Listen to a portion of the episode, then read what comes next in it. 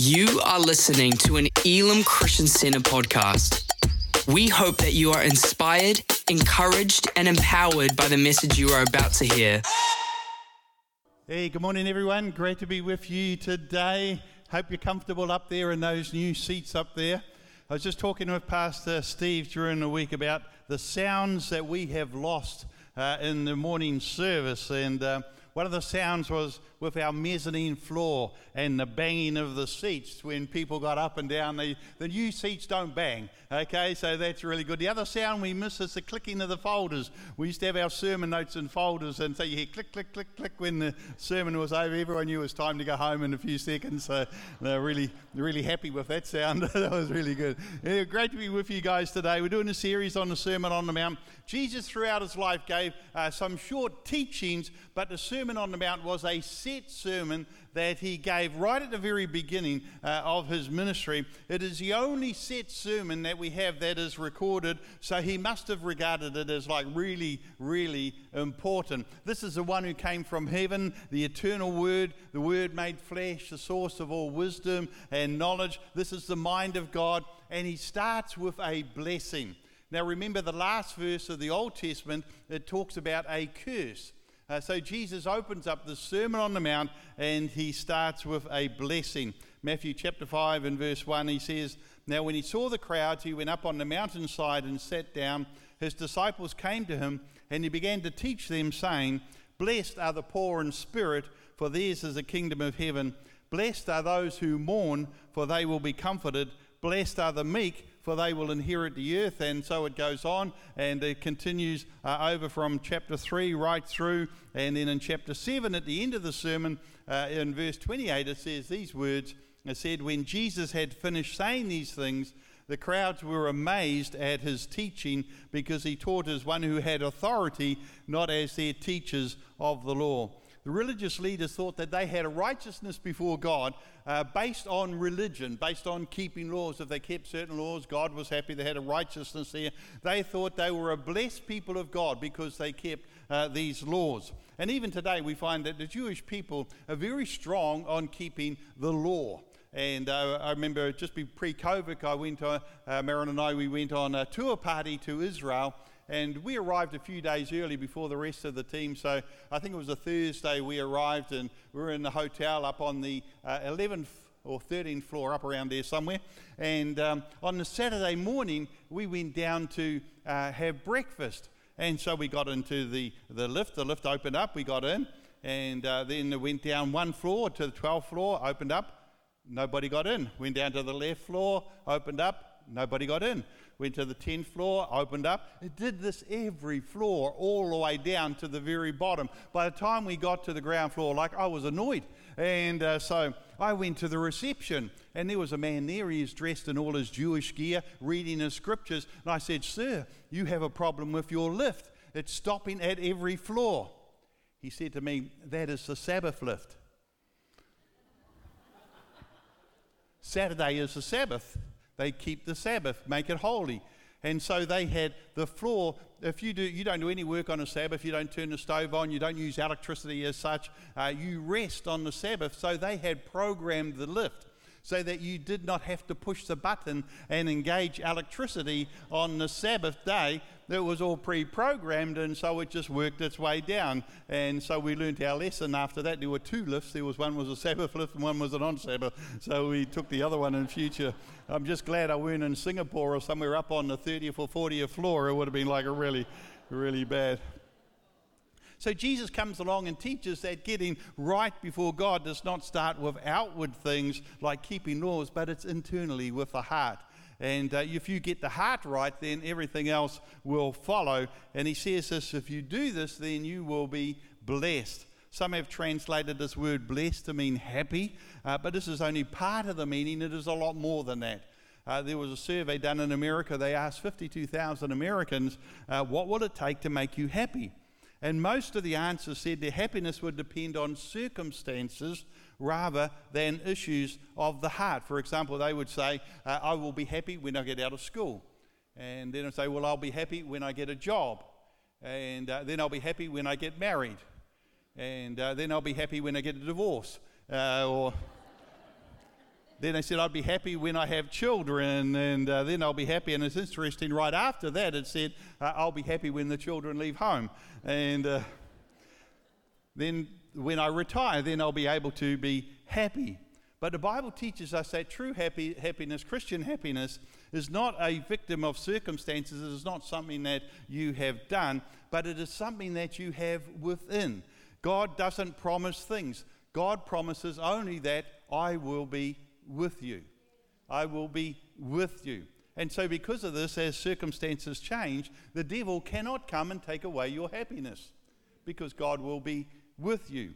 Some people like to change city or change country so that they can escape their problems. You know, they think, well, I'll go to Australia and I'll make a fresh start in Australia. The problem is they take themselves with them. And the most popular belief about God in our Western version of Christianity is that God wants you to be happy. Above all else, God wants you to be happy. I would love with all of my heart to be able to tell you that above all else, God wants you to be happy. The belief that above all else, God wants to be happy, you to be happy in your life. God doesn't want any bad things to happen in your life, sadly, is not true. If you believe that, then you start down the road of a whole lot of other misbeliefs. Let me show you what I call a theology of happiness. If you believe that God's supreme goal is your happiness, here's what eventually you will start to do. Number one, whatever makes me happy must be right. Whatever makes me unhappy must be wrong. Number two, we start to believe that discomfort, delay, risk, suffering, inconvenience, obstacles can't possibly be God's will for us. In other words, if something isn't going right, then this is not God working in my life. And then number three, without knowing it, I begin to worship the false gods of money, comfort, pleasure, and things. If I believe that above all else God wants me to be happy, then one day I will worship the false god of comfort, money, pleasure, and things. I will think, wow, when something good happens, God is blessing me. When something good happens, I'm blessed.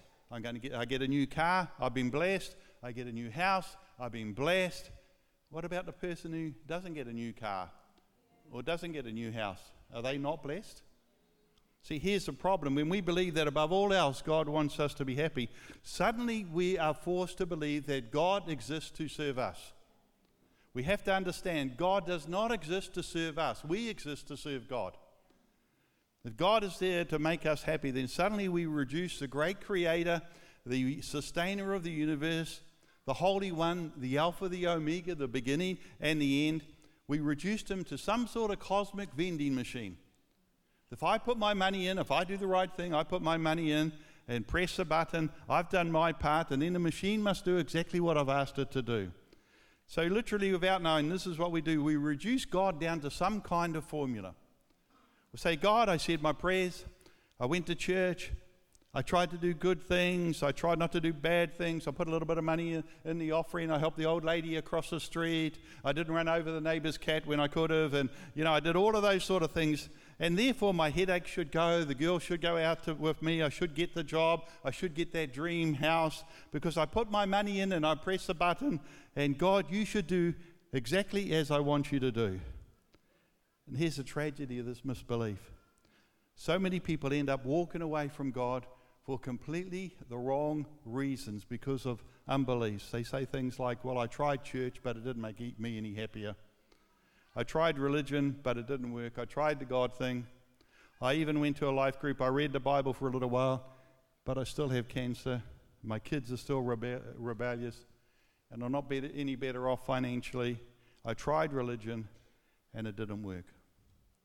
If you believe that God exists to make you happy, and then you're not happy, it forces you to believe that in some way God has failed, but God didn't fail.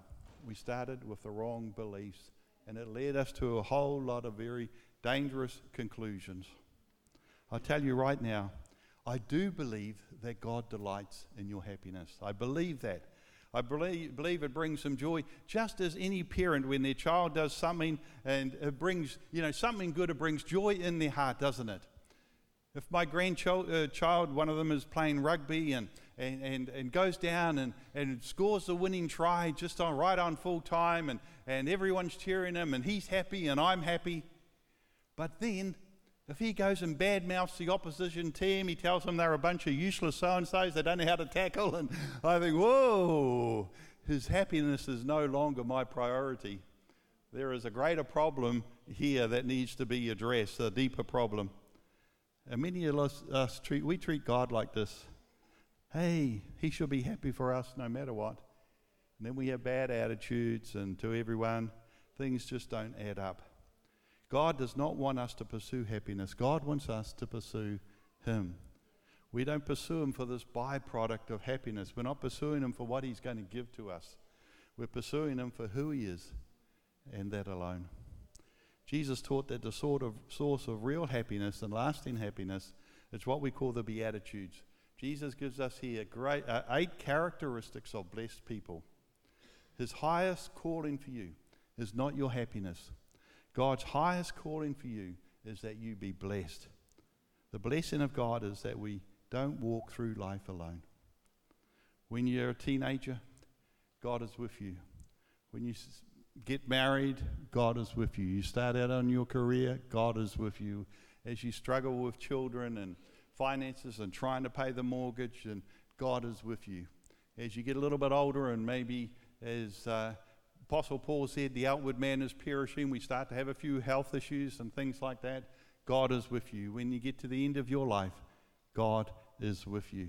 That is the promise of God.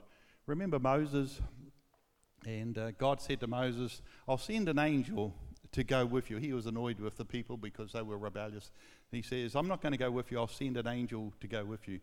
Moses understood this. He said, no, unless you go with us, we're not going anywhere, we're staying right here. He realized this is the most important thing, the presence of God, that God is with us. That is the promise of God to us, that he is with us. Happiness is based on happiness. The blessed life is based on God's goodness and his presence. In fact, the Greek word that is translated the word blessed is the word makarios, and it means supremely blessed. Or it can literally be translated more than happy. God wants you to be more than happy. When God wants you blessed, it doesn't mean you won't have a bad day. It doesn't mean that your kids won't fight. It doesn't mean your car won't break down. It doesn't mean that there won't be times of mourning in your life. These things happen. What it means is that you will experience the goodness of God and the presence of God in the middle of some of the difficulties of life. Your happiness and his blessings are not based on a perfect, pain-free life. God never promised that. In fact, God said, in this world, you will have problems. Remember, you used to have these little promise boxes? I don't know if they still have those things, didn't we? We used to have them when we were younger. You'd buy a promise box, and there were all these verses were rounded up, and in this promise box, and you'd have a pair of tweezers would come with it, and so you would pull out a verse for the day, and they were all good verses. Every verse was a good verse. Like this verse was not there. You go to the promise box and you pull out a verse, in this world you will have trouble. That verse was not in the promise box, I tell you now. But Jesus says, take heart, I have overcome the world. See, we're looking for this pain-free, perfect life, and if we don't have it, we start to blame God, but the reality is God wants to be active in our pain-filled life. Because we live in a sinful and broken world, stuff happens, and we experience that even though we're Christians. What I'm talking about is that trusting God even when it hurts. I don't need to trust him in promotion. I need to trust him when there's a downturn, when there's a layoff, when there's a crisis, when there's a problem. I trust him when I don't understand what I'm going through. I don't understand his methods in my life, but I trust him for the outcome.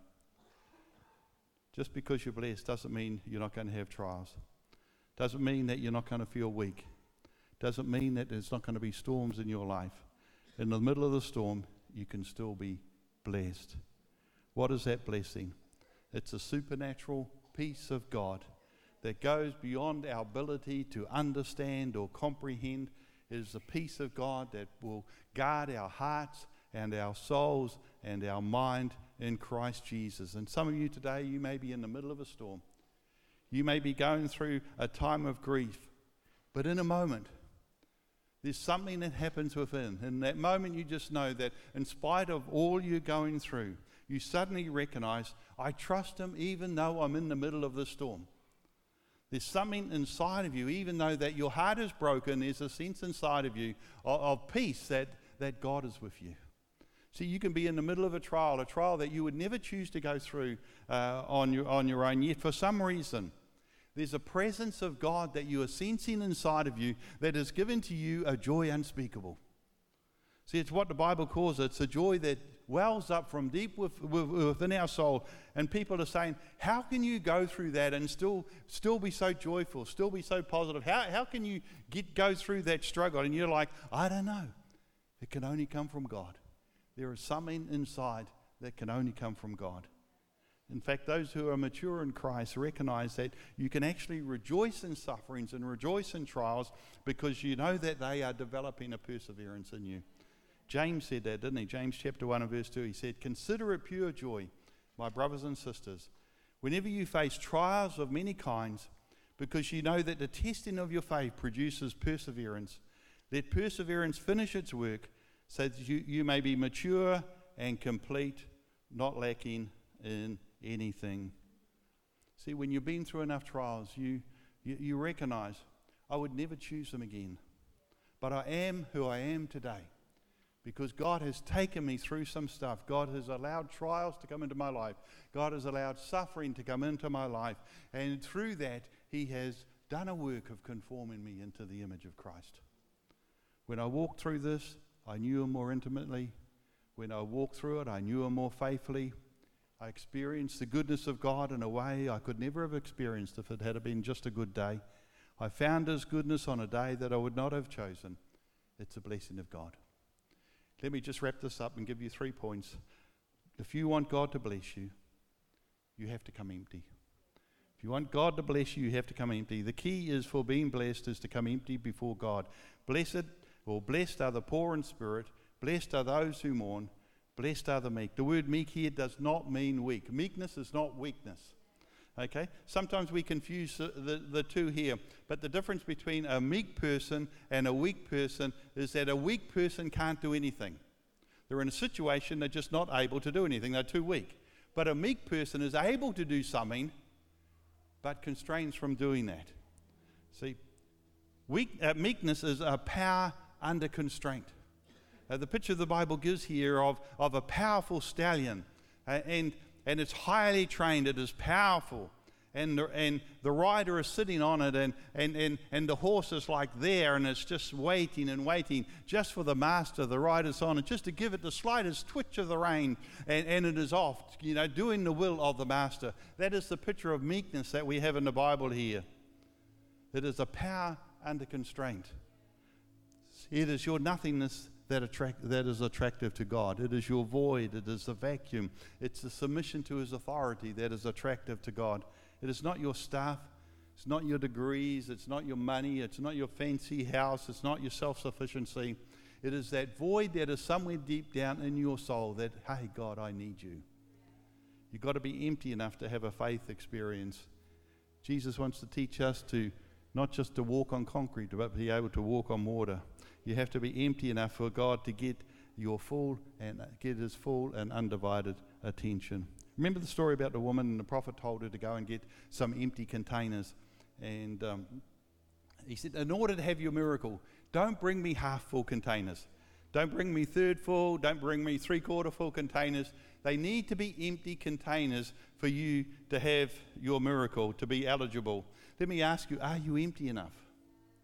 See, when it comes to your relationship with God, if you've got a plan B, if you've got some sort of backup contingency there, some plan, if you've got a plan C that if that doesn't work, I'm going to do this, you're not empty enough. God says he wants us to bring vessels to him that are empty. God values the most, not when you're full, not when you're overflowing, not when you've got all this creative ability and energy and input that you're going to put into it. God values the most when you're empty. And if you want God to fill you up, you've got to come empty. If you want God to bless you, you've got to come empty. If you want God to help you, you have to come empty. If you want God to deliver you, you have to come empty. And this widow woman, she picked up the pot and she began to pour. And in the story, it's interesting, the capacity to fill the containers was not dependent on the pot that was pouring, but it was on the emptiness of the vessels that were there to be filled. If you want God to bless you, you've got to come empty. If you want God to bless you, you have to change your focus. In fact, in Psalm 37 verse 4, David said this. He said that we are to delight in the Lord, and he will give you the desires of your heart. That word delight means to enjoy the Lord. It carries with that idea of being soft and pliable before God. In other words, as we seek God, as we enjoy God, seek first the kingdom of God. And then all of these other things, all these things that we so often spend time chasing after, all these other things will be added unto you. But it's seeking first the kingdom of God. As we're pursuing God, we're not pursuing happiness, we're not pursuing things, we're pursuing God. And as we're pursuing God, I find that I'm enjoying God, I'm becoming soft and pliable, I'm meek, I'm ready to respond to the command that he instantly gives to us. And he's given me his desires. I'm now praying, not my will, but thy will be done. I'm now praying that suddenly God will have his way in my life. Suddenly I'm living a very blessed life. It's a blessed life. It's not the perfect life. It's not the pain-free life. But it's something better than happiness. It's a joy unspeakable. It's his peace when I'm troubled. It's his supernatural strength when I'm completely weak. It's supernatural life when I need a miracle. Then the third thing I want to suggest, if you want God to bless you, you have to change your attitude. They say in flying, in aviation, and I know nothing about flying, I just read this while I was preparing. It said, your attitude determines your altitude. So when you're flying, the attitude of the plane depends whether it's going to go up or whether it's going to go down. Oh, that's so true of life, isn't it? That is so true of life. Depending what our attitude is in life, has anyone told you that your attitude stinks? Yeah, we probably all had that told to us at some point in our life. We all have struggles, and for some of us, our attitude is a big issue. See, one thing you should be aware of is that your attitude is your altitude. The way you conduct yourself is critical. It plays a big role in determining the direction of your life and will take, and whether you achieve success in your life. Your attitude is so important. Having a good attitude will get you anywhere. It will affect your personal life. It'll affect your career. It'll affect your health. It'll affect your relationship. It will determine your walk with God. What is your attitude like? It'll point you in life. It'll point you in the direction that your life will take. But I'd like to say that your beatitude determines your altitude. Your beatitudes, all of the beatitudes are dealing with the inner life. They deal with your attitude towards God. They deal with your walk towards God. They deal with the awareness of the inner presence of God in your life. God wants you blessed. He wants you more than happy. But the real promise from God is not blessings. The real promise from God is, I will be with you. Tapping into his goodness, knowing his presence, so that no matter what and in everything, God is working together for good for those who love him and according to his purpose.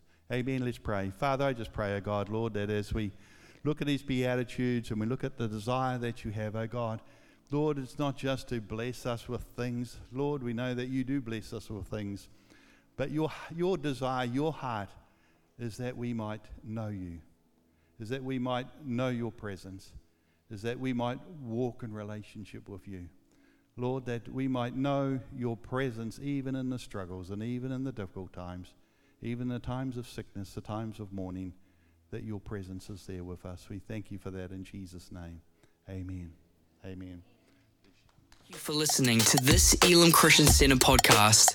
Please subscribe to keep hearing more life-changing messages. For more information about our church, please visit www.elamchristiancenter.org.nz.